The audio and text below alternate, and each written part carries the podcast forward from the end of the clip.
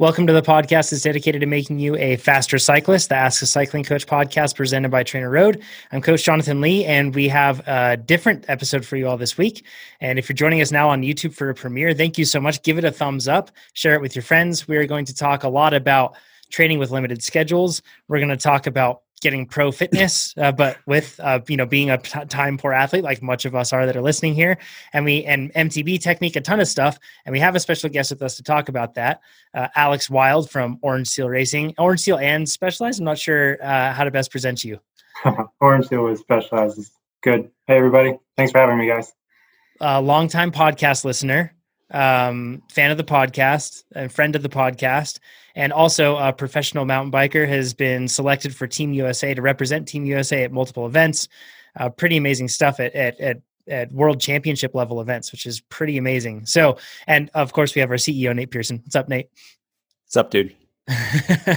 uh, so we're going to get straight into things first, uh, but but just a couple of quick things. The Successful Athletes podcast. If you're not listening to it yet, you totally need to listen to it. We have episodes coming up every single week. Just search for Successful Athletes podcast. It's a podcast where we very literally interview successful athletes to find out how to make you faster on the bike. If you're listening to it, so uh, if not, you're missing out on some extra speed and some really cool and inspirational stories that you can tune into and check out there. Uh, secondly, also with outside workouts, this is going to be the last week that we're going to do our Get Faster Outside giveaway. So if you are uh, if you're doing out TrainerRoad outside workouts, which everybody should totally be doing them, they're awesome. It's a really good way to complement your training that you're doing and still execute on your plan and get faster at all times. Uh, use the hashtag Get Faster Outside and share pictures or videos on Instagram of you doing that. And then we pick one person a week and we give them a swag package to be able to do that. So, uh, with all of those things out of the way, Alex, let's get into your background. So, first things first, uh, how did you get into cycling and and mountain biking in general? Um, so I got into cycling when I was in high school. Uh, before NICA, it was the NorCal League. So I live in NorCal. We had that at my high school, and I was never any good at the traditional ball sports. I probably tried out for everyone and and failed. Uh, I tried soccer, basketball, all that. Not sure if it's coordination, but never really worked out. My mom was getting frustrated with me hanging out after school and wanted me to do something. So my brother was on the bike team and in true little brother fashion, whatever he does, I want to do, and he wanted nothing to do with me. So I chose mountain biking and borrowed a bike and got to the first race. Um, I kind of from there just did it to kind of check the box of you know my mom wanted me to to be active and do a sport and did the NICA thing through high school. And I always laugh because when I got out of Cat 1 17 18 I thought the next natural progression was Cat 1 19 to 29 then I show up to that first race and everybody's in the U23 category. And I'm like what's going on here? Like I just raced with them and now they're racing with the pros. So kind of uh worked my own way through it and and just probably when I was like 19 or 20 is kind of when I picked up cycling as I know it now. I started to see like I was naturally good at it. I could, I really started to enjoy the bike then. It was more of a, a freedom piece and kind of like an offset to like work and school and everything. It was my release. So that's kind of when I started to pick it up as, as I know it now. How old so are you, Alex? Yeah, sorry, Nate, go ahead. Sorry, what was that? How, how old are you? I'm 27 now and and so you and let's fast forward to now. So you're a professional mountain biker. Like i said you race for orange seal you race for specialized. You also uh, work for specialized as, a, as, an analyst there correct? Yep. So I, uh, uh, double dip in the cookie jar so to speak. Wait wait. We, we can't glance over this. He's a supply chain analyst which means he knows when shimano's going 12 speed road because that's they got to know. So, so really, it's my fault that we have no bikes right now. yes. this whole podcast is a sham. We just got you on here to just talk about when Dura-Ace is going to go 12 speed for Nate. So, yeah. okay. no, but Ram, I don't know anything about that, Nate. yeah, exactly. What's Shimano? I don't know. yeah, yeah. But um, I mean, just just here and all know, he knows everything about all new stuff way ahead of time, right? So that's just crazy for me to think because of everything that specialized touches in the bike industry, which is almost anything. Uh, sure. The man that's in the know, which is I think just kind of cool. So, it doesn't help uh, anyone get faster, but it's cool. slide into his DMs to talk to, to talk about other things. Uh, don't just Yeah. pepper him with questions about when stuff's going to come out. Uh, where are you on Instagram, first of all, so Uh, then people can see that, maybe look as they listen along? Yeah, on Instagram, I'm at Alex Wild MTB. So W I L D MTB. And uh, Awesome. yeah, shoot me a message. Any questions you have? Um, if you haven't told by my background, I'm super analytical. So everything has a reason or a metric behind it. So yeah. free. Well, I think one thing to mention, Alex, I've been talking on Instagram, is that Alex is like me, but fast. So, like, We talk. He cares about all the little details. I actually just switched. I don't have it here. I switched waxing chains to uh, what is it? Ice friction. Yeah. ice friction.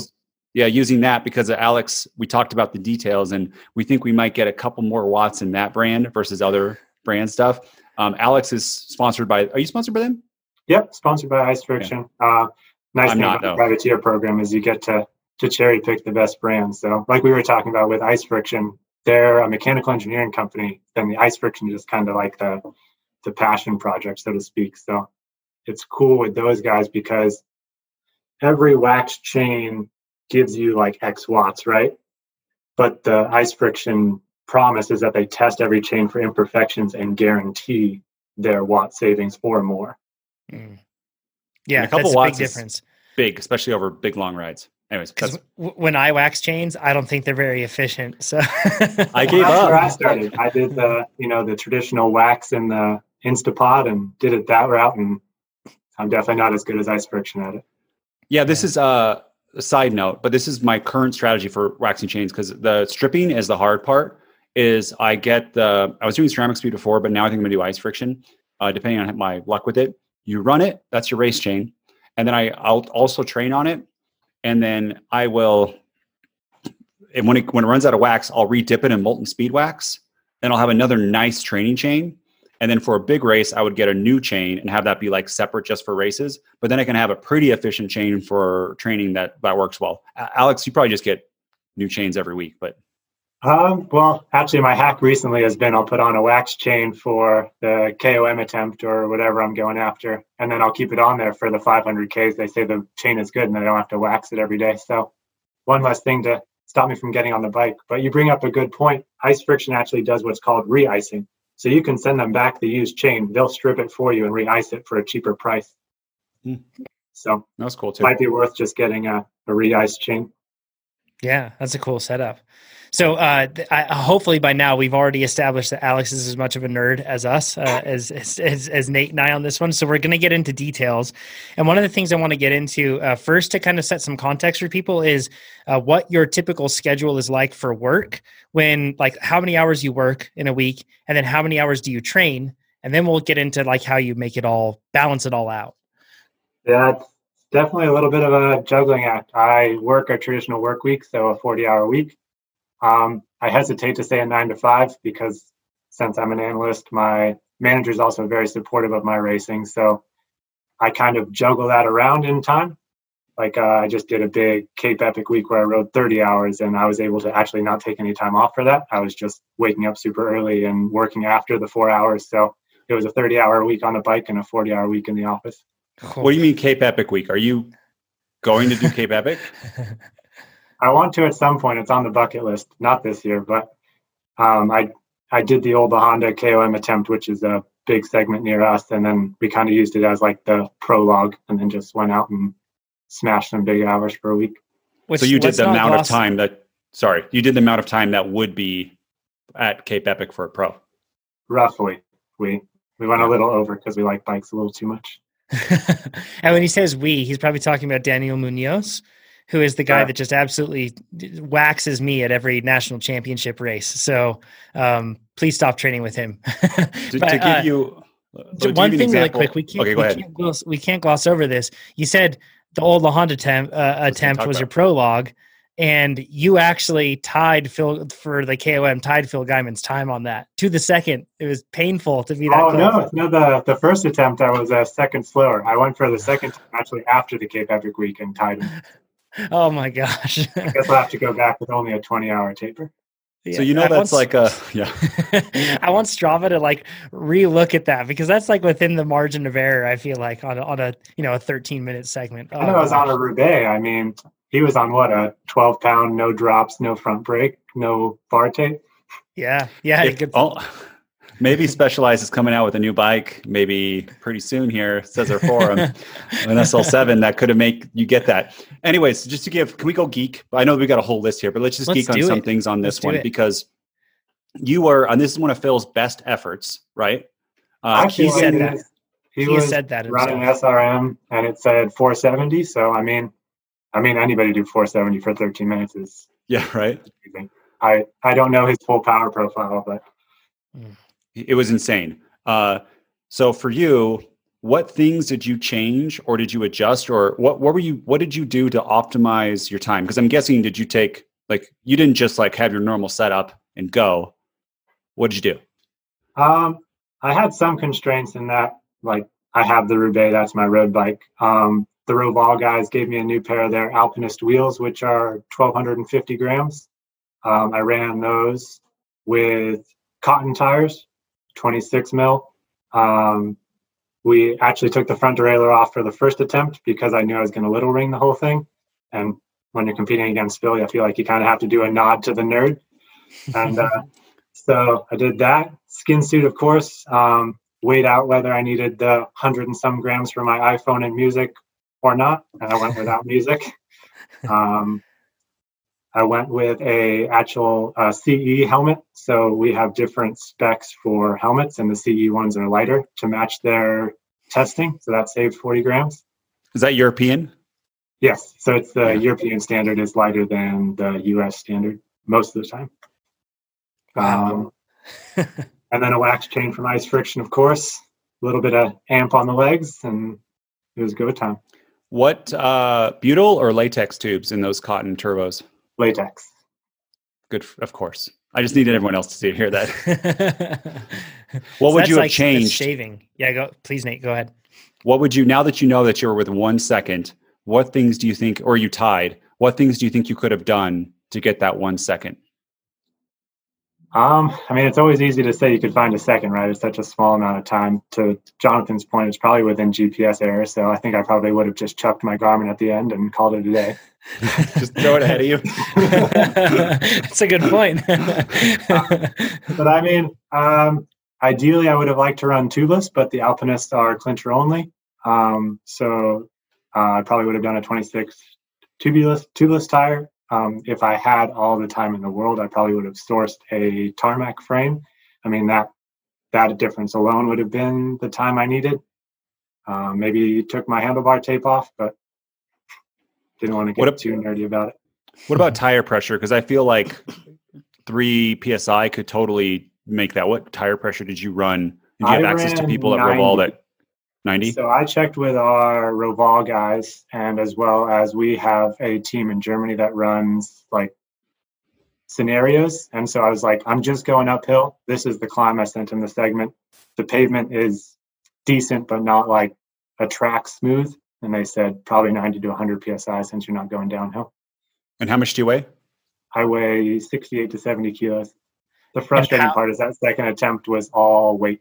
So since I did that big week, I probably had some extra water and blood volume, and I was actually 70.5. And the first attempt, I was 68.5. And I did Oh, exactly no. 14 watts more the second time, and it wasn't worth it. It was only a second. Uh, so the um what what internal width are those wheels that you were running? I believe they're 21 mil internal width. So they're relatively like narrow, uh, Yes. traditional like Mhm. uh, shaped road wheels like that. Hence the higher pressure. Because I know like on your wider wheels that you have normally on your Roubaix, you run really low pressures at times, right? Yeah, when I'm just riding tubeless and just on a regular ride, one, I'm descending as well, and two, comfort is far more important to me, just like an overall nice ride. So I run my 28 tubeless tires at 60 psi, and sometimes I'll do like 55 in the front, 60 in the rear at 70 kilos, so up Old La Honda, how much? Uh, how many watts did you do 456, for for thirteen something? 13 minutes, 26 seconds. So what's your uh, watt kg at for FTP? That would be roughly six and a half for that. but what do you think for normal? Like, what would be your FTP? My FTP is 410 right now, so just around six. Legit. So this brings me to the next question, Alex. Why go pro mountain biker? Why not try to be a pro roadie? Because it seems like you have the the raw watts and the the body. Yeah, I mean, I've I've asked myself that question multiple times. It's multifaceted. One, I have a family. Like being on the road 200 days a year sounds rather rough, and not sure I could justify it from uh, from a where I'm at in life standpoint. Like maybe you know, the juniors coming out of college, and you know that's that's what they want to do, and they have the time to do it, kind of thing. Um, also, with a full time job, it's much easier to get away with lower hours racing an hour and a half mountain bike race than multiple day stage races where you need to get four or five hours. There's a guy in our office, super fast, Cameron Piper, who actually does that, and it, it blows my mind. He can do stage races at the top end and gets the hours in, and, and he works 40 hour weeks as well. So I just don't think I have the time or the passion for road biking. Yeah, that's a hmm. good point. Is that for mountain bikers, you can train solo and then fly to your races. They're usually not sometimes stage races, but usually there's not many big ones. You don't have to be part of a team. You don't have to have this huge calendar. You can pick and choose. So you can be pro, have sponsors, enjoy that side of it, but still have like I'd assume uh, you at specialized uh, mountain bike pros usually don't make too much money and even uh, even pro unless you're in the world tour like you don't make much money even that you got to be pretty good you probably make more money at specialized and like you said balance your life provide for your family all that sort of stuff. Yeah. I always joke with jen that i have to hold down two jobs to to keep up with the silicon valley. Yeah. For sure. Yeah. Um, so what in in terms of that i want to take a step even further back. Why go pro instead of just be a cat one? Because so like I'll share my experience. Um, I, I, if I went pro, I would be a very bad pro. Um, I would be like very back in the pack, right? But still, I, I you know I probably could justify that, and I probably wouldn't be last place. But I don't do that because I think, well, I, I work a full time job, and I want to race other people with a full time job. You work that full time job, and you uh, clearly want to race professionals that don't have those sort of full time jobs. Why go pro? Why not just stay cat one? Um, I feel like for me, it's a bit of respect the gift. I mean, I'd be amiss to not acknowledge that I have a sort of genetic predisposition to be where I am and my ceiling is at a certain level. I also have a big passion for my own human performance. So, where can I be? How far can I push it? And personally, I don't like to see the job as as an excuse. You know, like not saying by any means that, that that's what you're doing. It's just more of like why not? If I have this ability, if I can hit these numbers, if I can train like this, um, my my teammate and and rider himself, Payson, has a saying that's if not now, when. So it's like this is kind of when you're in your physical prime. I have more time to develop my career further if I so wish in in terms of analytics. But as far as a physical prime, it's like it's now or never. Hmm. You yeah, to John's point, you could clean up and just win tons of races and national championships and all that sort of stuff. Your problem you could be too like many jerseys. Yeah. yeah. too many jerseys with stars and stripes, right? I, I, can't think of anyone mount like a non-pro mountain biker that Alex wouldn't beat. Yeah, no, there's nobody. At least in my Unless opinion. it was enduro or something. Like, I don't mean any disrespect or anything to anybody no, Alex out there. Is just yeah. awesome. Yeah, yeah. Alex is at a different level. So that's an interesting. I, I I like that of like respecting the gift and seeing your potential and going for it because I think that is an important thing. And your potential truly lies in the professional level. Whereas, you know, for for many folks, their potential or their ability to fulfill that potential, it might not get to that, which is just fine. It's everybody, you know, operates within their own space, so to speak, you know, and and, and gets that done. Um, I think, so, uh, John, yeah, a lot of sorry, we keep interrupting. It's hard in Zoom. It is. A lot of people are happy that Alex has that decision. right? Yeah. There's a whole amount of people between 30 and 25 that are like, like John. I'm John, one of them. 30, but yeah, who's like, thank you, Alex. That's that's exactly what we need. Well, I, I didn't mention Daniel has me on retainer not to race Cat One. That's yeah. okay, that, so that's the arrangement you have. You train with him, you make him fast. He beats me all the time, but he, he yeah, you can he can't go pro or you can't drop down. So, um, one of the things I want to cover really quick is so actually two of them. How do you balance recovery? Well, actually, actually no let's get to that one in a little bit. The first one i want to cover is how do you manage the expectations? Because like so you mentioned that you don't like to use the job as an excuse right? Mm-hmm. it's got to be tough when you go to a race and you know that everybody else isn't working 40 hours a week So how do you manage like expectations for yourself, but then also how do you manage confidence? Because confidence is really big. And if you kind of come into a race and you say, well, I've got this big asterisk by my name where I'm not on a level playing field with my competitors because I have to work. Have you given much thought to that? Uh, you know, how do you manage those two things, expectations and confidence?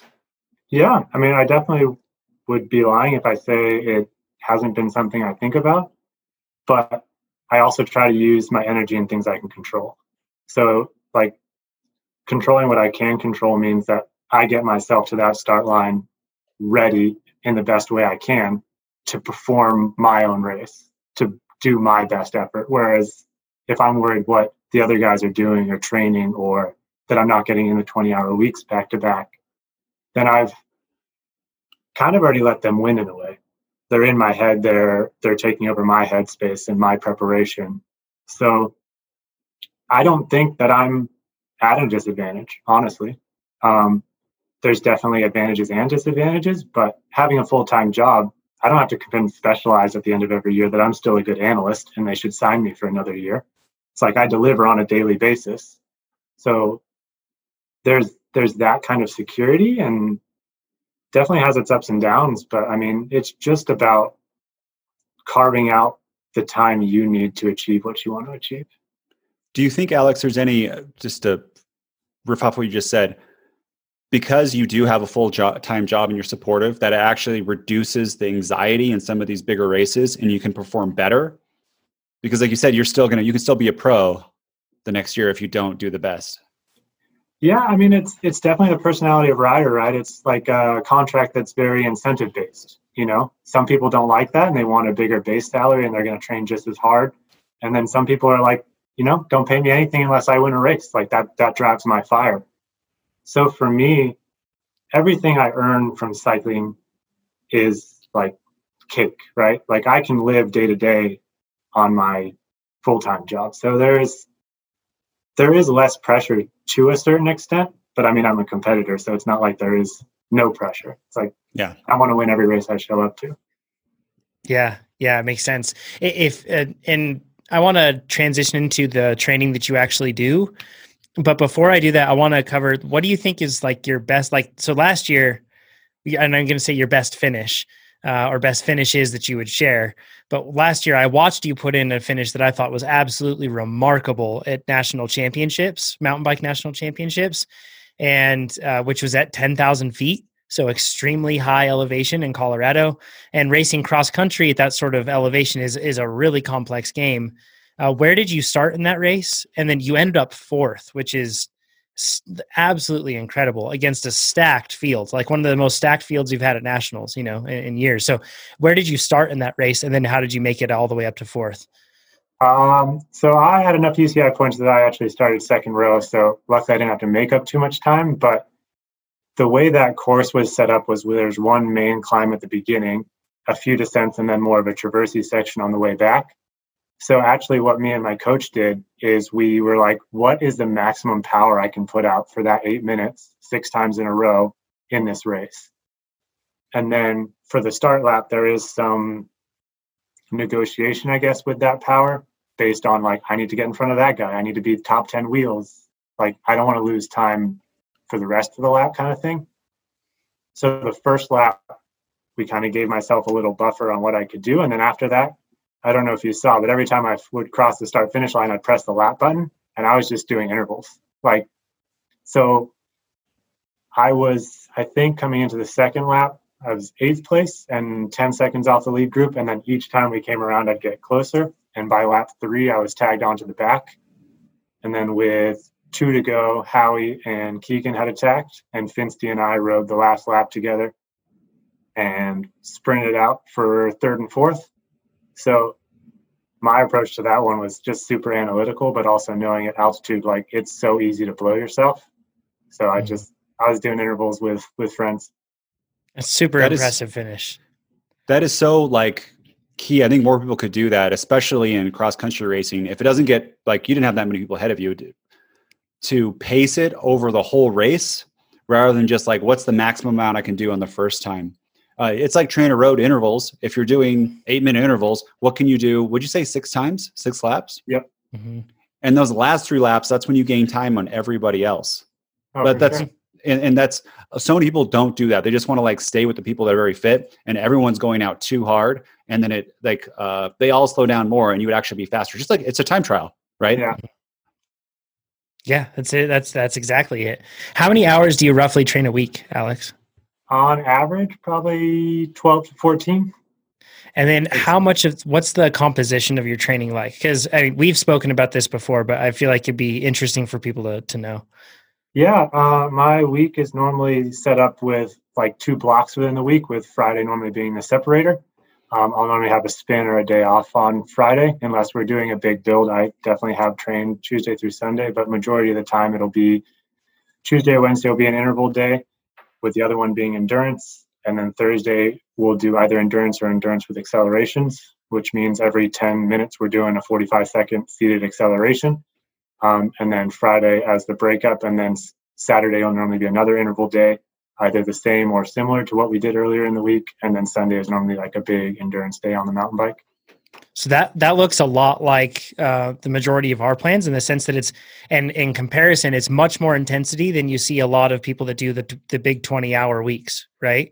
Um, how did you how did you get to that point where you started to- where you added in or where you got to the point where you are now with more intensity than usual for a pro? I think for me, it's, and I hesitate to call it junk miles because definitely the people at my level aren't doing junk miles, so to speak, but everything in my plan has a reason. So if you look on my Strava, for example, like you will see my rest in between intervals is like 240. And it's that's because in the workout plan, the rest, the, the goal is to be able to pump out lactate at endurance pace. So everything has a purpose and everything is hit perfectly. And definitely just my personality. If the range says 220 to 246, you better believe it's going to be 246 on the dot. uh, it just making the most of the time I have. Like I don't have time, unfortunately, to just like tack on an hour of of easy cruising or something like that. Like one of my favorite workouts is two and a half hours where we warm up for 15 minutes at endurance plus, then we do over unders, and then we do tempo for an hour, and then we do 30 30s at the end. So it's like it's a massive workout, but it's combining everything I need to get done that maybe hap- should happen over four hours over two and a half. hmm Yeah, Seems to work. yeah, seems to be working just fine for Alex. Um, this is like I find it interesting because in many cases you see there's like a separation between people say like average Joes, yeah, sure, they can do more intensity, but pros don't. And I think that it's important to probably break that and show the fact that like each person, you know, is is needs something. And but the one key thing that everybody could do better with is if you have more structure and tighter adherence to that structure, you're going to get more specific outcomes, right? Like specific training brings about specific outcomes. And you take it, like you said, if it's 220 to 246, you nail that 246, not 245. Um, so you mentioned to me as well on a recent ride together that you found that that VO2 like has it brings about like uh your adaptation rate seems to really go up like you really respond well to that sort of training can you walk me through how you discovered that like what you kind of saw in your performance that that told you that Yeah, definitely. It's actually the introduction of those accelerations. So two years ago, um, what we did was we started adding in a lot of seated work. What we were identifying was that there was a discrepancy in power on race day versus training, and we kind of knocked that down to that I stood a lot during my efforts, and I would do them on the road bike. Whereas in mountain biking on steep climbs or loose climbs or technical terrain, there's a lot of seated high torque efforts. So we introduced these accelerations, and what we saw is we we thought going into it uh, that my threshold would take a hit, but we would be able to work at a higher percent of that threshold. What actually happened is we never touched threshold, and then I set a new threshold PR. Hmm. So my training doesn't have your traditional two by twenties or four by tens in it.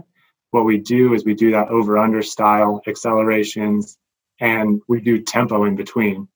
So we're kind of hitting both ends of it, and it actually brings my threshold up higher than it's ever been. and thinking of like Baird plus six and a lot of workouts like that that are very much like that or Baird like that's a recent one that I've done where it's VO2 work structured rest. And then after that you know you tack on the tempo to try to to pack it full. What about nutrition? That's one thing i want to talk about too because i'm sure you're nerdy on that. I mean if you're nerdy with your chains you're nerdy with what you put in your body i'm sure. Uh, uh what do you usually like uh, do you have a specific sort of diet? I hesitate to use that word and i'm using air quotes for all those that are listening on the podcast but um, what's your what's your meal composition typically like throughout a week? Um, and then how do you fuel your work? So if we haven't already established it, I'm a nerd. So it should come no surprise to you that I weigh everything I eat. and I track everything on MyFitnessPal. Um, so I'm a high carb athlete, like for sure. Um, anything over an hour spin is fueled. Nate's, by the way, for those listening to the podcast, Nate's just Nate's grinning ear to ear because he's he like feels... me but faster. yeah, exactly. yeah. Sorry, Alex. Uh, I interrupted you. Yeah, so anything over a recovery spin is is fueled. Um, I tend to go on endurance rides every half hour or so. I'll take in 20 to 25 grams of carbs, so 80 to 100 calories every half hour. Um, I think you guys mentioned on podcast a couple weeks ago, TSS and calories are the same, and that's because the power you produce determines the calories you burn. The, sorry, the power you produce determines the calories you burn. So I can look at a workout and actually gauge how many calories I'm going to blow through. So for endurance days, it's normally just like I'll eat my, my breakfast before, I'll go for my ride fuel every 30 minutes, but something like a high intensity, like that two and a half hour day I told you, I'm going to go through probably 2,800 calories in two and a half hours. So that takes a little more planning and I'll be shooting for 100 grams of calories an hour. So I'll probably mix like a Maurten 320 drink mix with an SIS gel every hour to try to get a, a 100 grams. And what Alex is uh, meaning is uh, kilojoules and calories match. Yes. Uh-huh. Yeah. Yeah, it makes it easy. That's why uh, it's like we cheat with that. All of us TrainerRoad users, right? Because we can see the estimated cal- caloric burn for all the workouts beforehand. It's a, it's a really important thing. Alex, what about uh, nutrition off the bike? What's your diet like? Um, so I have like baseline macros for nerds out there: 200 grams of carbs, 120 grams of protein, and 75 grams of fat and that's roughly 2000 calories as a base. And then everything i burn on the bike i divide by four and add it to carbs. So for example if i did a 1600 kj ride i would do 600 grams of carbs that day. Um, obviously trying to get that mostly from fruits and vegetables but i laughed when amber said uh, she would be caught downing a whole bag of haribo because if on that 2800 calorie day the only chance i have of getting those carbs in is to to down a bag of haribo so as it expands, my my sugar intake definitely increases. But um, on recovery days and spin days, it'll be you know eggs and sausage and some toast in the morning, and then probably like a rice and veggie meal in the afternoon, and then like salmon and rice, some sort of lean protein and rice and some veggies in the afternoon. What happens with uh, what what percentage carbs are do you think you're doing then on those big 2,800 calorie days? For 2800 calories, you're looking at 900 grams of carbs. So 3600 calories of a 4500 calorie day. I'll do the math. That's Doing a lot. Quick math. It's like 70%, 68, 70%. 80%. Yeah. So th- what what you know we've talked about before, and this is what Matt Fitzgerald, Matt Fitzgerald says too, is that top endurance athletes when they're doing those big days, he says they do 80% carbs, mm-hmm. uh, which is pretty interesting is that this is anecdotal, but you're matching exactly with that. And of course, on a lower lower day, that would be less because you're not adding all those extra mm-hmm. carbs. Definitely. Yeah, my my protein and fat stays the same, and then it's just the carbs that scale. And I mean, you know, on big days, if you have 80 grams of carbs, you just got to know what what that means. So you have five more grams of fat, which five grams of fat is 20 grams of carb in terms of calories. So you just kind of play around with that. Yeah. That's uh, cool. Let's get into some technique stuff because mountain biking, obviously, it's unique in the sense that you've got the fitness side, then there's the technical side, right? Um, and that's like, where do you find if you were to like distribute your strengths and weaknesses in terms of that those that context of the fitness and the technique? Where I guess uh, where are you strongest? Oh, fitness for sure. I mean, I think it hit me 2016 Marathon Nationals. I had the fitness to be with the lead group, and I just didn't have the technical skills. It was a really twisty course in Georgia, probably like two, 300 turns per lap and we did two laps. So it's, it kind of woke me up then that it's like you can be as fit as you want, but you're using all your energy just to keep up, then you're at a disadvantage. So kind of ever since then, I've put a focus into descending and yeah. Yeah. So, what have you done there to improve your descending? Because that's a super interesting point. Um, that I've so and and along these lines, I struggle calling it descending because it's like technical skill helps everywhere, right? Yep. It's like it's not just in this binary mode where you have like like nationals was almost a binary course, like the one that we were talking about before. It was like big climb, uh, kind of like you know big long descent, and then that traverse section where it was really like compartmentalized. But even then, even in the climbs and everything else, that technical skill does like up your efficiency level, right? So, what what have you done to improve on the technical side since noticing that? Um, I think I just made it a goal.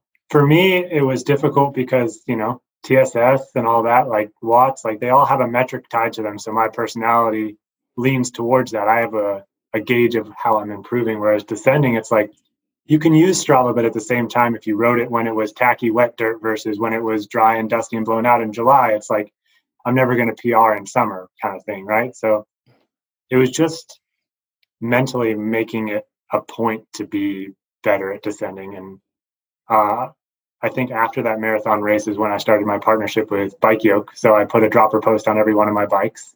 I'm a firm believer in set up your bike for what your weaknesses are versus what your strengths are. So I can have a super light hardtail, but I don't really need much help in the climbing department. I need a full suspension bike that's capable and has a dropper post. So bike setup for sure, but also spending more time on the trail bike like this past weekend, my brother and I went to Northstar, and that was my first time riding lifts. So just actively pursuing it like I would a threshold bump. Hmm. I didn't see that on Strava. When hey, when I get back, let's all go to Northstar. Oh, that'd be a blast all yeah. three of us. Yeah, that'd be that'd be awesome. And Alex rode all, all the things. He rode Karpiel, Dogbone, all the Whoa. all the gnarly ones. So, which is pretty impressive. They're, I'll watch you. yeah, if anybody wants to see those sort of trails that he was riding, you can go on. If you look up EWS Northstar, you'll find a bunch of videos that, that show what they were going down. Most of them don't seem like trails; they just seem like geological mistakes. So, um, but uh, along these, so along these lines, what held you back with descending? I want to dig deeper into that because, like you said, it's hard since there's no metrics, but what did you feel like was holding you back that you've gotten better at? Because now you're a competitive descender right? So like like it's um like you said you're still your your strength is fitness but it's not like your your technical abilities are disqualifying you from competing at the front. So what what things did you have to overcome? What's been hard for you? I would just say fear. I mean i always joke i got into cycling when i already knew what fear was when i wasn't made of rubber anymore you know, like you, you see those development kids and it's it's mind blowing. I mean, it's awesome. Like Groms are the coolest people to watch ride a bike. Yeah. But like I knew what pain felt like. I knew risk versus reward, you know. So it's mentally like just sending it was was difficult at times. Like I need a logical progression. And that was what was really cool about Tahoe. You know, like you have the Truckee bike park. It's like you have those three drops right next to each other. It's like if you have that, it's like you can go off the small one. Okay, got it. Next one, got it. Okay, and now you're doing like six to ten foot drops, and you're not thinking about it. So, just riding with people who are better than me. I mean, my brother has been a huge help as well. He races enduro, so he spends a lot of time, you know, racing big bikes and focusing on going fast downhill. So it's like, although I can whip him into shape up a climb, put him on a descent, and it's just like white knuckling the whole way down. So, just having a good camaraderie with him and just actively pursuing it, you know, like mm-hmm. this identifying it as a weakness, but not letting that get in the way, so to speak. Hmm. Have you made any equipment decisions along that process? Like you mentioned the fact of having like, you know, the, the dropper post, but like tire choice, do you find that you run slightly different things than maybe your competition does? Definitely. Um, I run the bike yoke dropper, like I said, on all my bikes, as well as two, three fast tracks, which are made by Specialized, are like mid mid range cross country tire. And I made that choice solely based on descending. Like I have a wider contact patch, I can run a little bit lower pressures, and it's a very predictable tire. So that it may not be as fast as, you know, a Renegade or whatever, but for me, it's faster overall. Mm. Yeah, that's an important point. And Nate, you've kind of like you you've ch- you've changed through plenty of tires, right? And at first you were running tires that leaned on the side of giving you the confidence that you need, and now you're getting to the point where your tires are getting more towards speed and efficiency. But it, it all kind of follows that same gradient, like you said, starting with the small drop and then working your way up, like you know, just reducing that fear, so then you can like actually progress.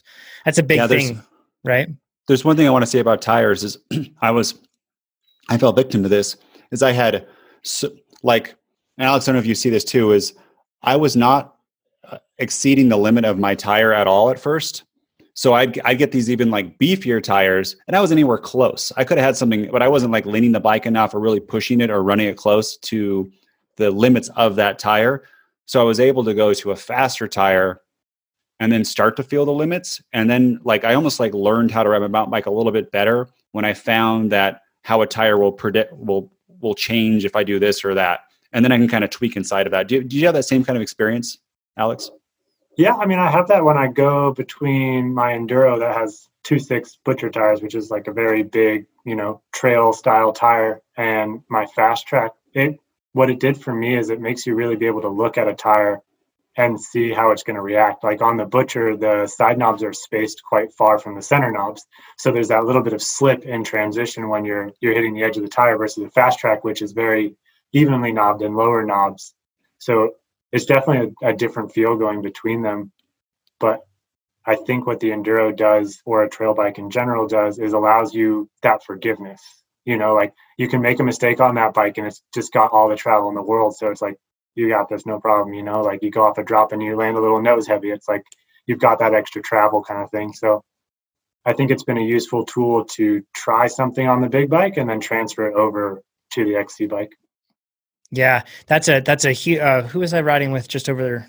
Just recently, I was riding with somebody who was mentioning that very thing, and they said that the biggest breakthrough for them was actually getting on a trail bike. And once they got on a trail bike, it was like, wow, now because they were coming from road, now yeah. I can actually, you know, ride better and and actually I know exactly who it was. It was Katerina Nash. Um, so we're talking like, you know, world champ level athlete. And she was mentioning the same thing. Once she started to get onto big bikes and started to ride those more. So we're talking enduro level bikes.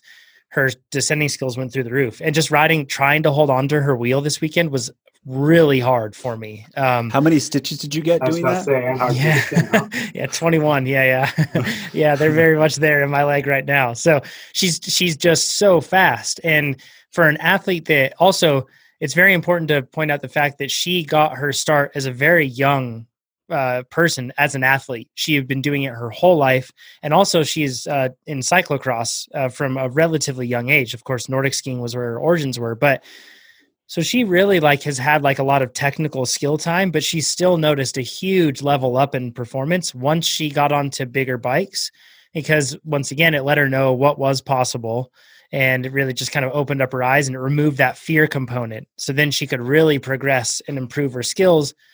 And I think that there's probably uh, Alex, I want to ask you this question do you feel sketchy when you get back on your XC bike? Because that's like the concern. People say, well, don't ride the big bike because then you're going to be overriding your cross country bike. No, I think it goes back to what you guys mentioned a few weeks ago with you coming from moto and, and biking feeling slow. The nice thing about the trail bike is your your trail speed tends to be overall faster. So when you go to the XC bike, you feel like you have more time to react and you know how the bike's going to handle. I mean, to Nate's point, the tires may act a little differently, but it's it's not like the body position changes. You know, like if you can hit that drop perfectly on the the trail bike, you're really not using all the suspension kind of thing. You know, when when you've done it right, is the suspension is there to forgive you when you make the mistake kind of thing. So I think going to the XC bike after the trail bike, there is a little bit of adjustment, but it's not like a sketchy adjustment. It's just a yeah. different bike. Mm-hmm.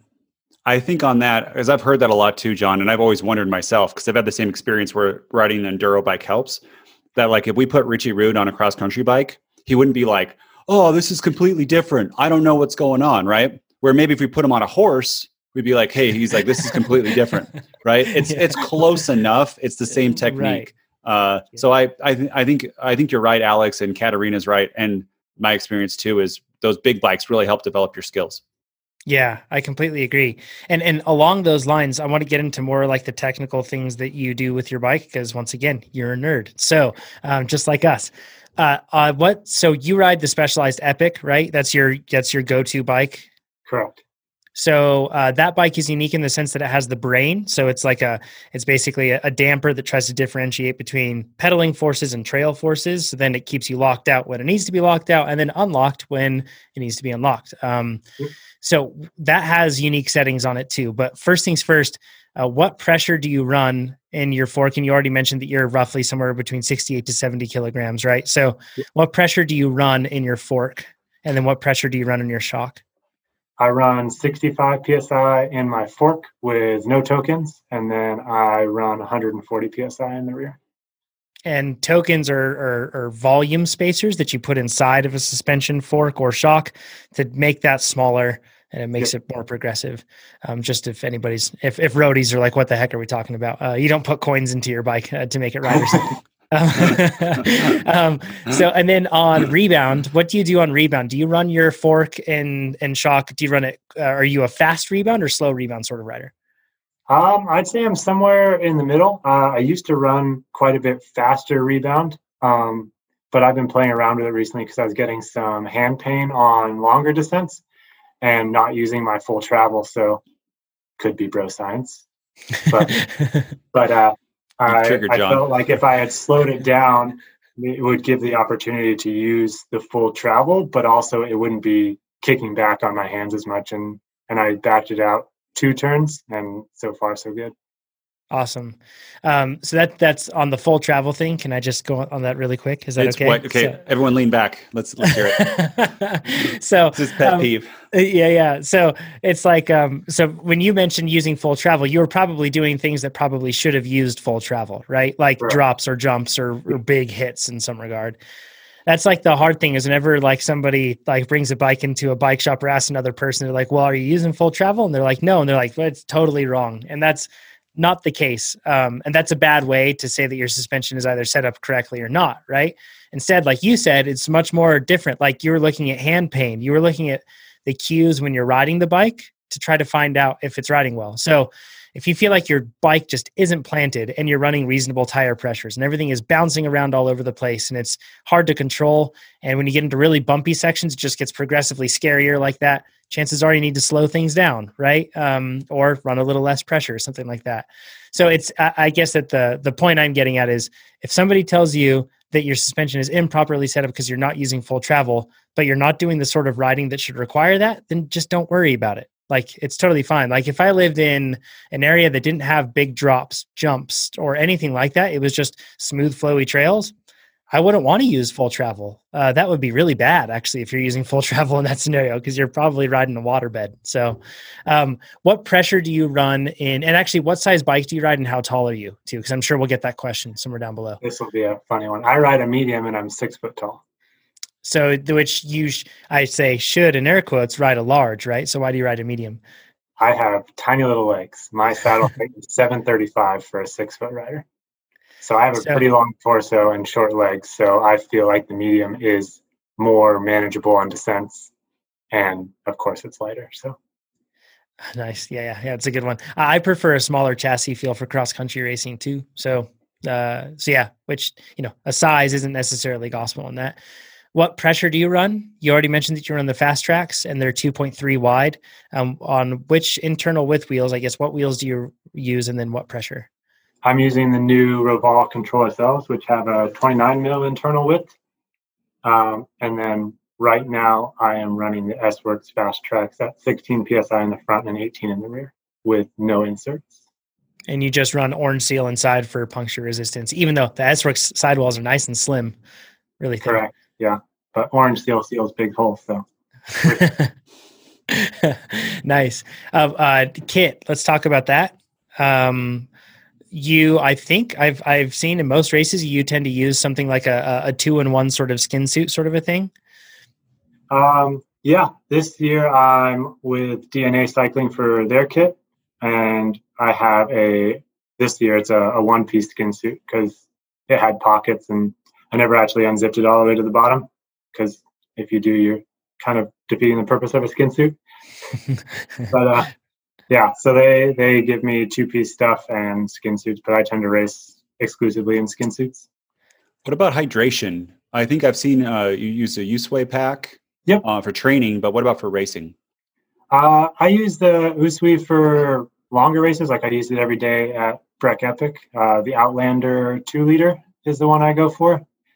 It's nice because it, it sits Nate's above- showing it right now on Yeah, the, yeah. on the if you can see on YouTube. One of the many reasons you should join us on YouTube.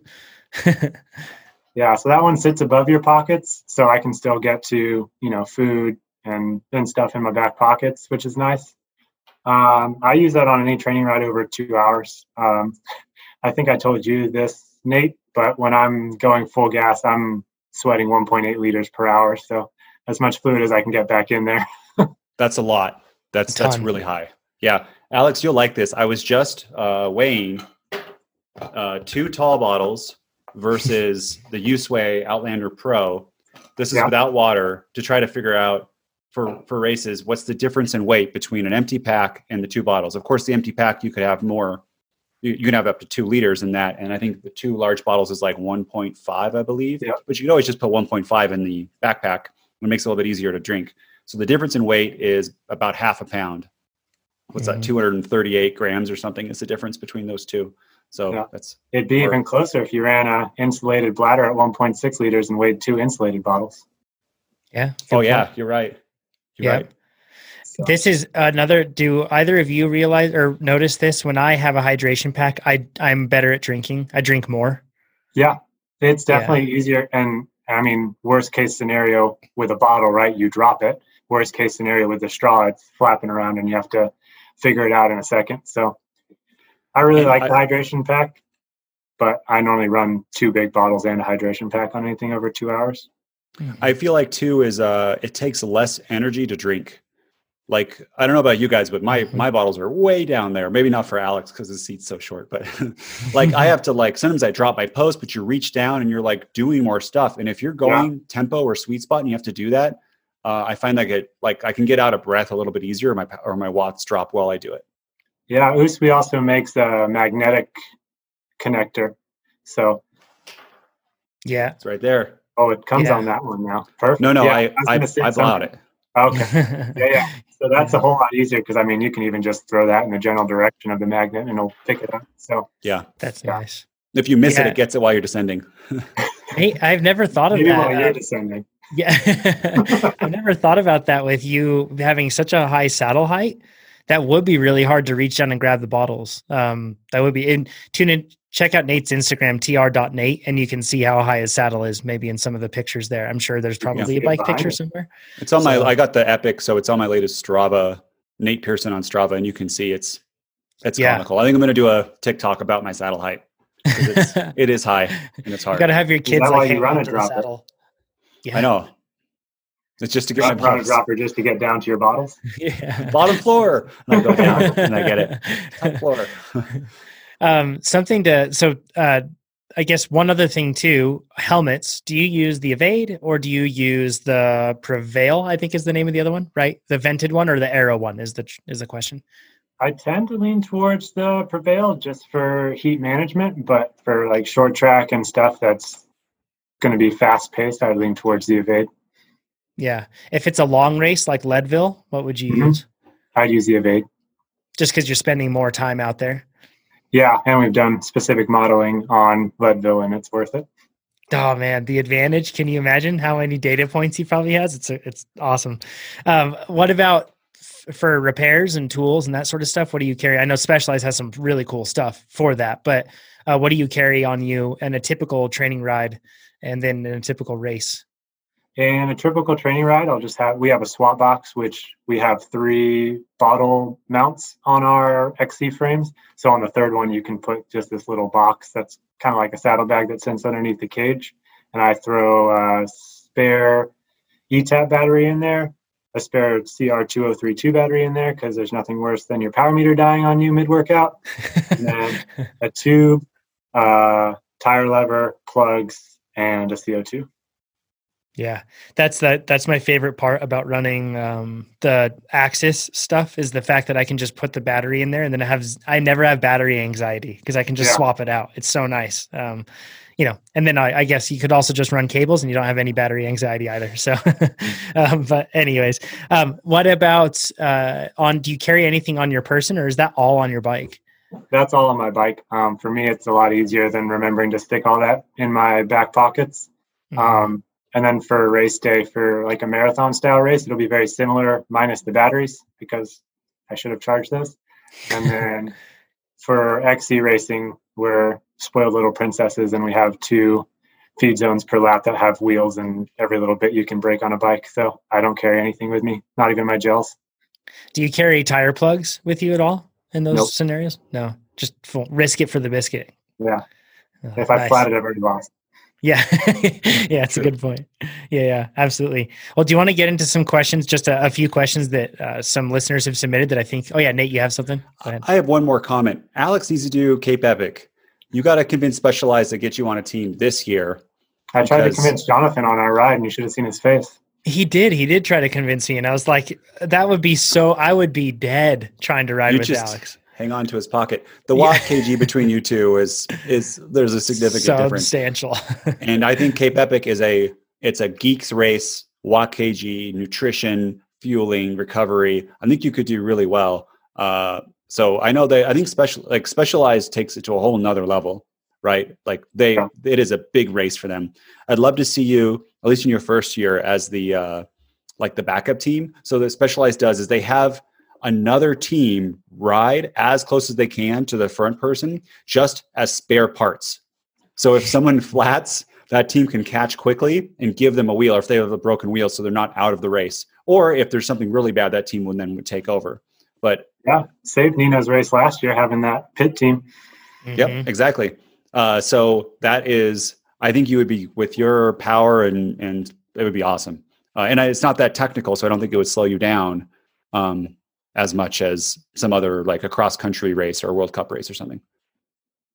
Yeah. To be clear, I want you to race it, Alex. I just, I just don't want to do it, and I really don't want to do it with you because that would be so brutal. That Uh, would that be would be hard. really hard. Actually, you can. Uh, can you have Daniel do it? And can you just work him into the ground, like put him in like a year long hole, and then I'll target nationals, and maybe I'll have a chance that year. So That was all last week. I know. I, There's a race this weekend. You might have him.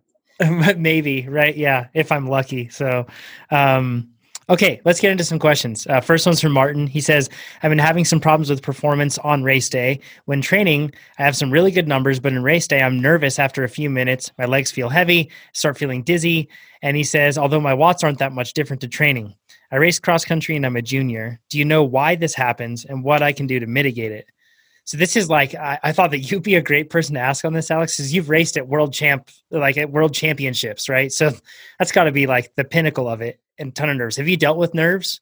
Oh, for all? sure. Yeah. Uh, first hearing this for me, it sounds like a bit of race day anxiety mixed with like possibly specific training. I mean, I've definitely experienced both.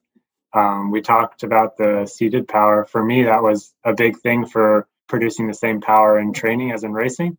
But also, I do a lot of my interval training on my mountain bike, even if it's on the road. Just the logic is if I can put out the power on this bike, I can put out the power on this bike, right? Like you, you cut out any any question on whether this power transfers from one bike to the other. But also, I feel like we tend to train a lot with music and other outside influences, and and race day, it's it's someone else's pain train, right? Like like if you go out to a workout and you're five minutes, you know, and you're four minutes in and you're dying, you're like, well, I just got another minute. But if you're four minutes into like the start and you're looking up and this guy's setting the pace, you're like, when is this going to stop?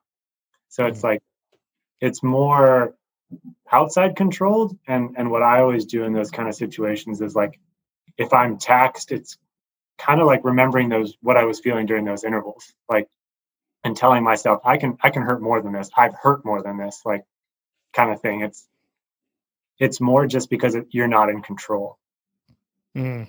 Yeah, that's a a good quick point. clip. That was Yes. good. That's Yeah. so true. That's so true. I love that about not knowing when it's going to end because that Yeah. that breaks people. Totally. You ever break people? Do you know, Alex, in a race, do you look at someone on a climb and be like, if I just push it a little bit harder, I'm going to break this person?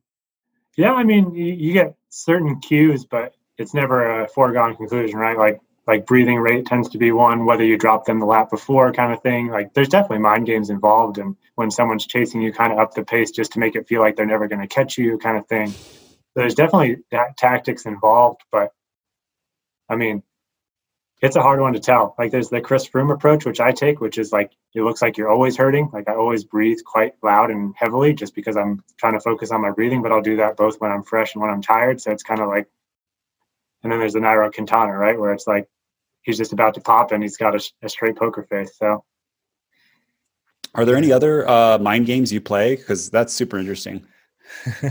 yeah, I mean, it, it's there's there's a couple different tactics in terms of that. It's like you know, it tends to be the general advice of like go to the front when you're tired and and hide when you're feeling good, kind of thing. So it's like sometimes doing the opposite, you know, because you never know where everybody else is at. So it's like if you're super tired in a short track and it's 10 laps to go, it's like maybe that's the time to take a flyer. Maybe they'll just let you go kind of thing. So it's like kind of reverse psychology in a way.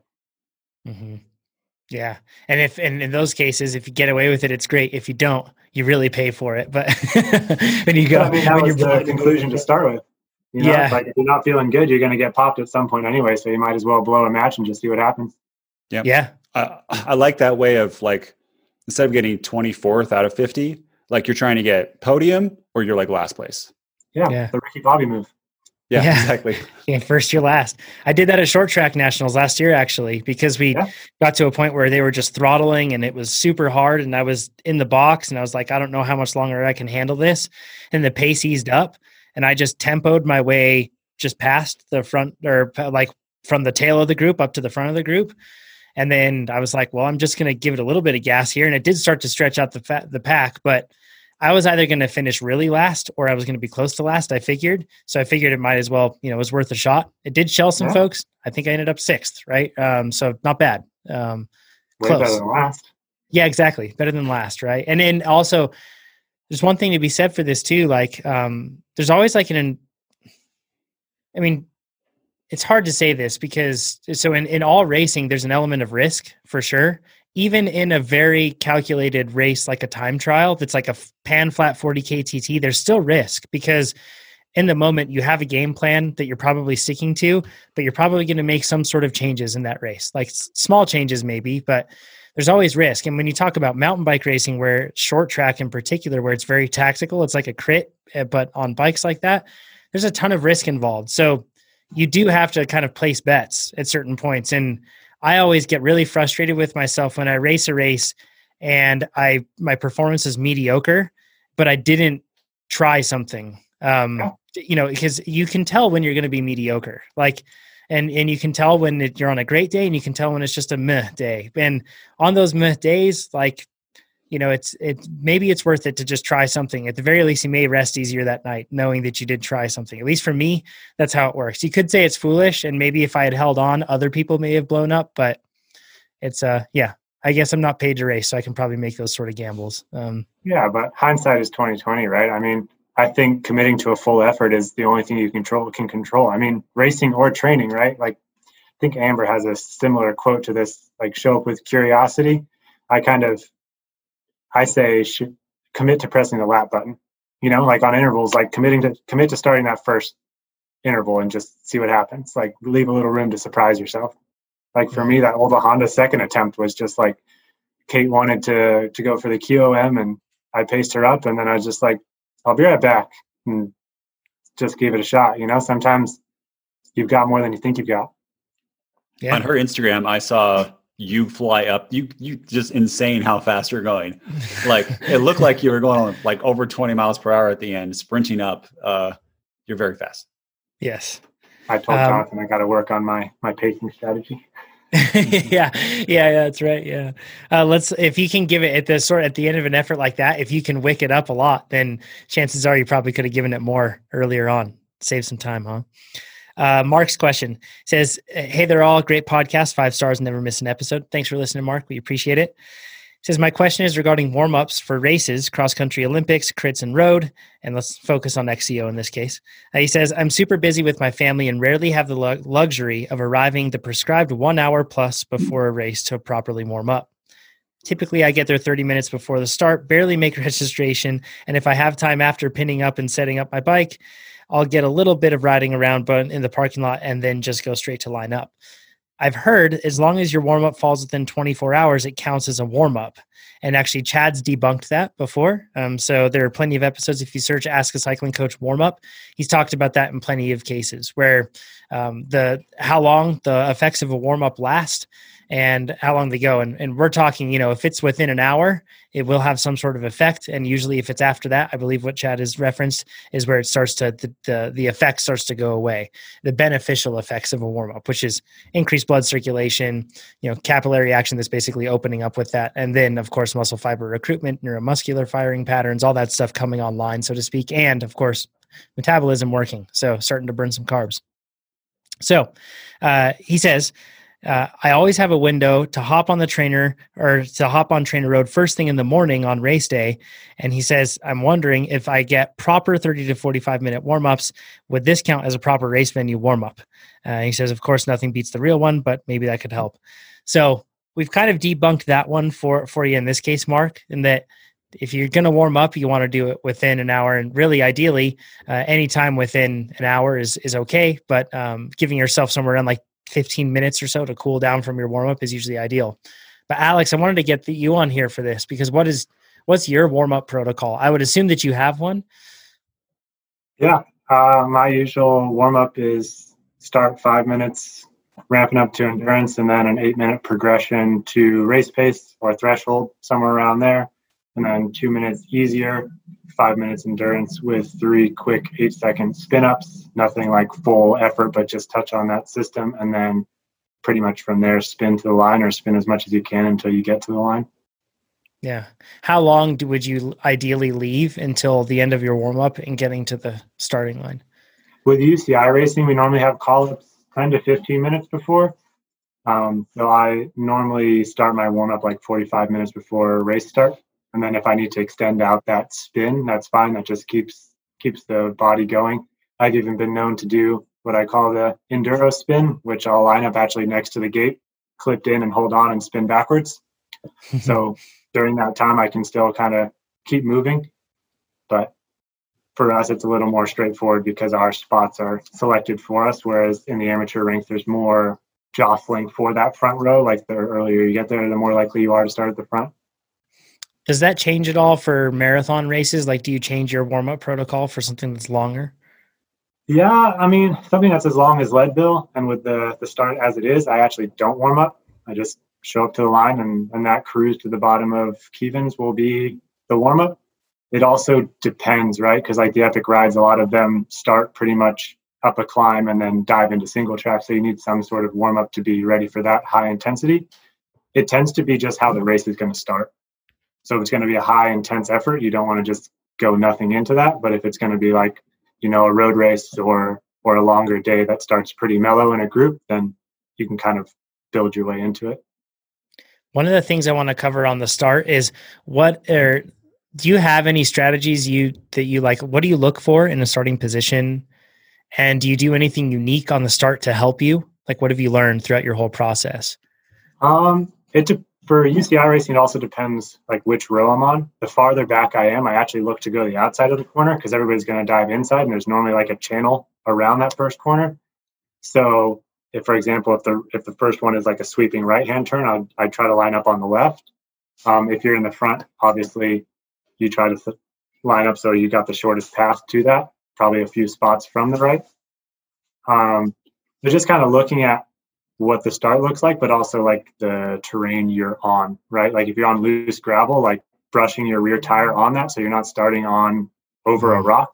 Like you can actually like either sweep your back tire back and forth or just get your hand down there and make a little patch so that that first acceleration you're not putting too much torque into the rear wheel and just blowing through a pedal stroke.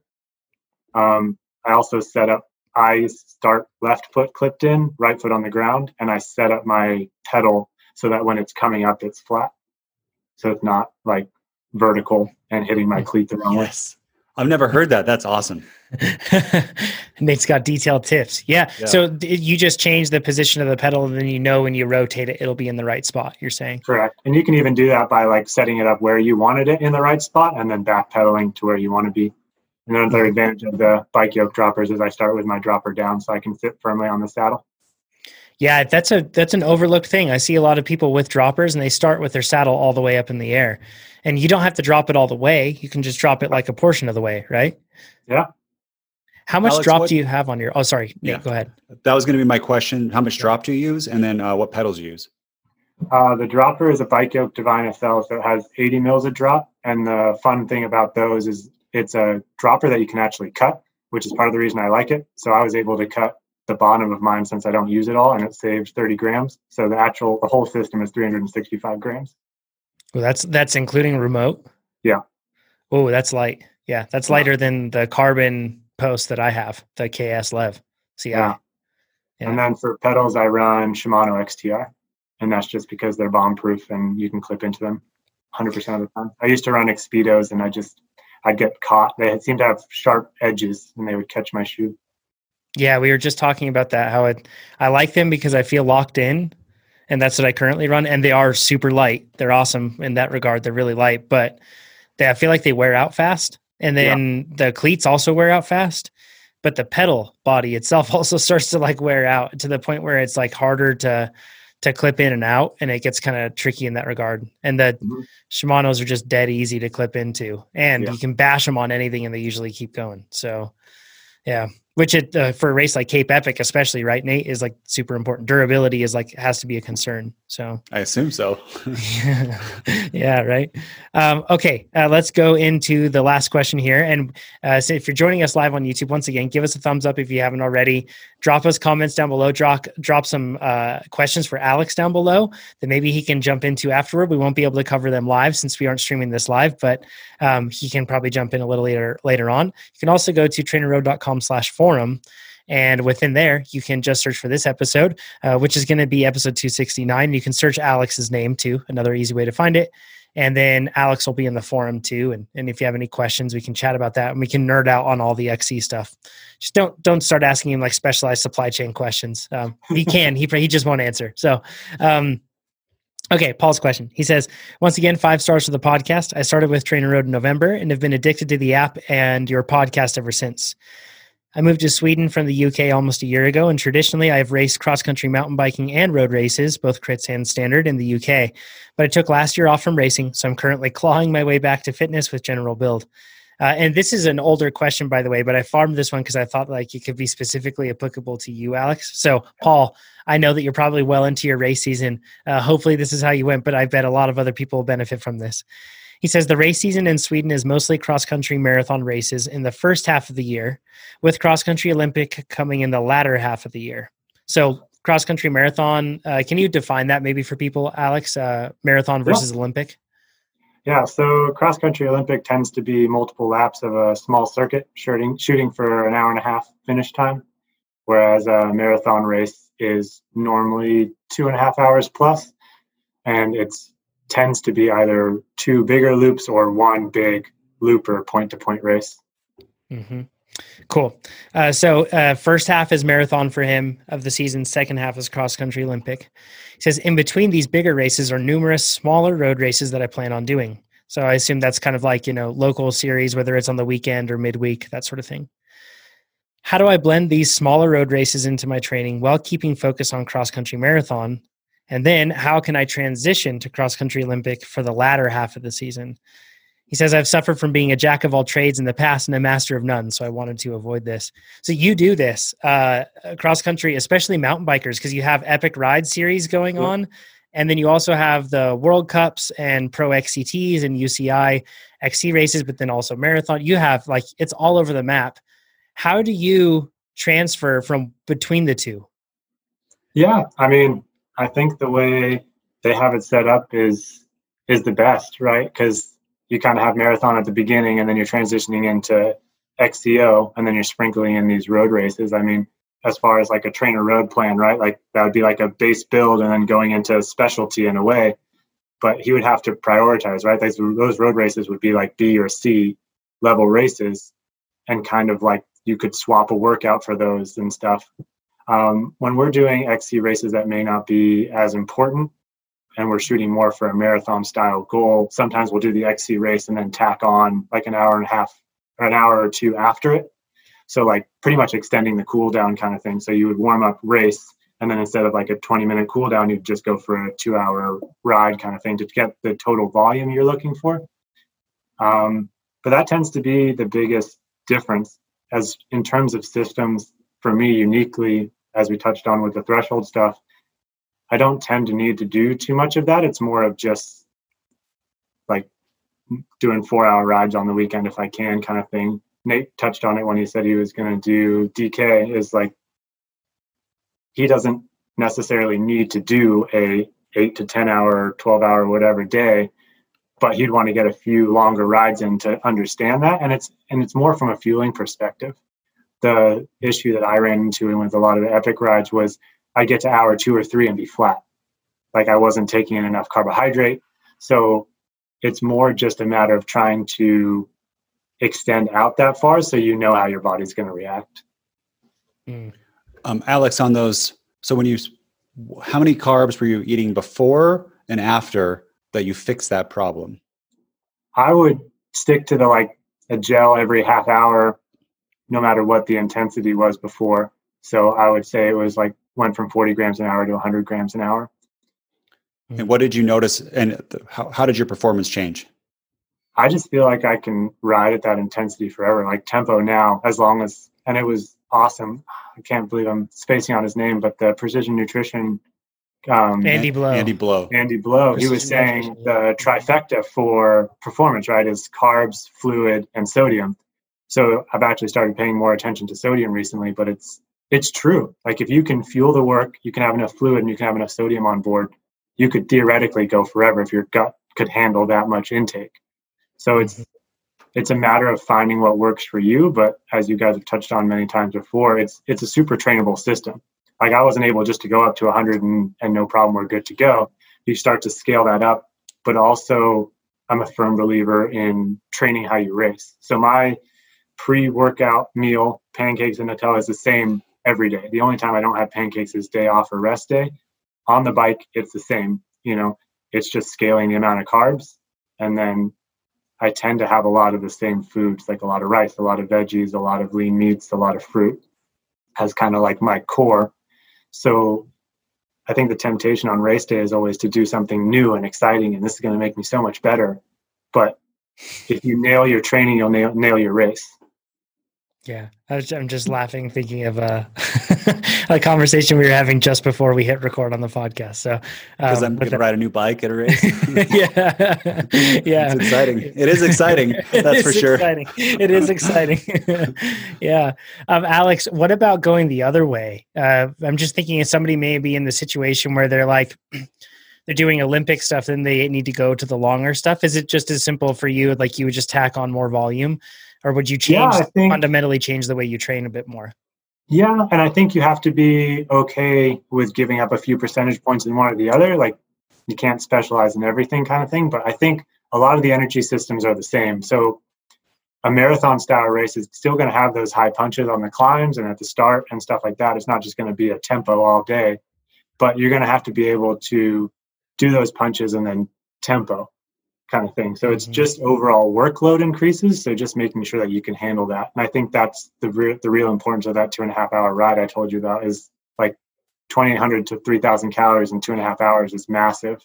So we would probably burn the same in like a three, four hour marathon ride because I'm not pedaling the whole time. I have descents in between and stuff like that. So it's a, it's a way to make sure your body can handle that sort of stress. Yeah. Uh, if in if in this case too, uh, Paul, just speaking directly to you, I, I really would favor training for unless cross country marathon is like the goal. I would train favor training for cross country Olympic sort of stuff. Um, I find it easier to stretch myself out to marathon because of the nutrition side of things. Right, if you are really trained to be able to deal with repeatable efforts, hard, intense work, that sort of thing, and then you have enough nutrition to be able to, you know, keep your body going, you can get away with quite a lot. I feel like within in a marathon race, um, but still be very, you know, lethal when it counts, so to speak, uh, for those races in the decisive moments. And it's the type of energy system like the VO2 max stuff and sprint stuff. Like the more explosive the effort, the quicker it goes away. So with those XC events, like you'll need to have that like sharpen the knife, so to speak, kind of for those really high intense efforts. Whereas marathon, it's like if you haven't touched on those sprint efforts in a while, you can, like you said, get away with it with some good nutrition. Yeah, awesome. Well, thanks, Alex. We appreciate this, man. You've been an awesome podcast guest. Uh, Thank you, all, Alex. all the details. I bet lots of folks have taken notes. If you haven't, listen back and take more notes. Uh, Alex is extremely fast, and the cool part, Alex, is that uh, you know I, I I hesitate to say average because, like you said, you do notice that you have a gift, um, and you're extremely diligent with it. But the diligence thing, all of us can do. And so many of us listening to this probably have a similar situation that we're time poor in one regard or another relative to a professional athlete. This is just proof that even if you are time poor and that sort of thing, you can really get a ton out of yourself. Um, so I, I'm just super impressed and always inspired by by you, Alex, and, and what you do uh, amidst all the the craziness of holding down a full time job. I'd be lying if I said almost every single workout. I didn't think. I bet Alex did his workout today when I pressed that lap button. You know, so um, so yeah, way to go, and thanks for doing that. Where can people find more about you? Yeah, uh, find me on Instagram at Alex Wild MTB. Follow me on Strava. Uh, I think I'm one of the few pro athletes who literally post everything on there. You can geek through my power data, my heart rate data. Everything's on there. Um, to Jonathan's point, I'm not a robot. I've definitely failed workouts. We all have. So just just make sure you you realize that. But my goal is just to inspire people. I remember Justin Williams saying with you know black kids in cycling, like he wants people to see people like them in cycling, and definitely to a different degree and and a different lane. But I want people with full time jobs to to shoot a little higher. You know, like I can't do it because I don't have a full time job. I can't do it because I can't do 20 hour weeks. It's like I want to kind of break down those barriers on on what's getting in people's way and encourage people to like carve out the time. Like I'm gonna wake up at six, I'm gonna get on the trainer at 6:30, 6:30 7:30. That's my time. I've I've cut it out. That's when I'm gonna train. And I'm gonna I'm gonna be in shape for this. So it's like just trying to trying to get people to realize like there can be a lot going on. Like currently I'm trying to renovate a house and get married and hold down a job and I mean, it's it's just a matter of figuring out the time and the motivation to get it done. Awesome. Thanks, Alex. It's a great note to end on. Thanks, everybody. And we will talk to you all next week. Check out the forum post for this one. Check out all the comments down below, and we will talk to you soon. Thanks. Bye bye.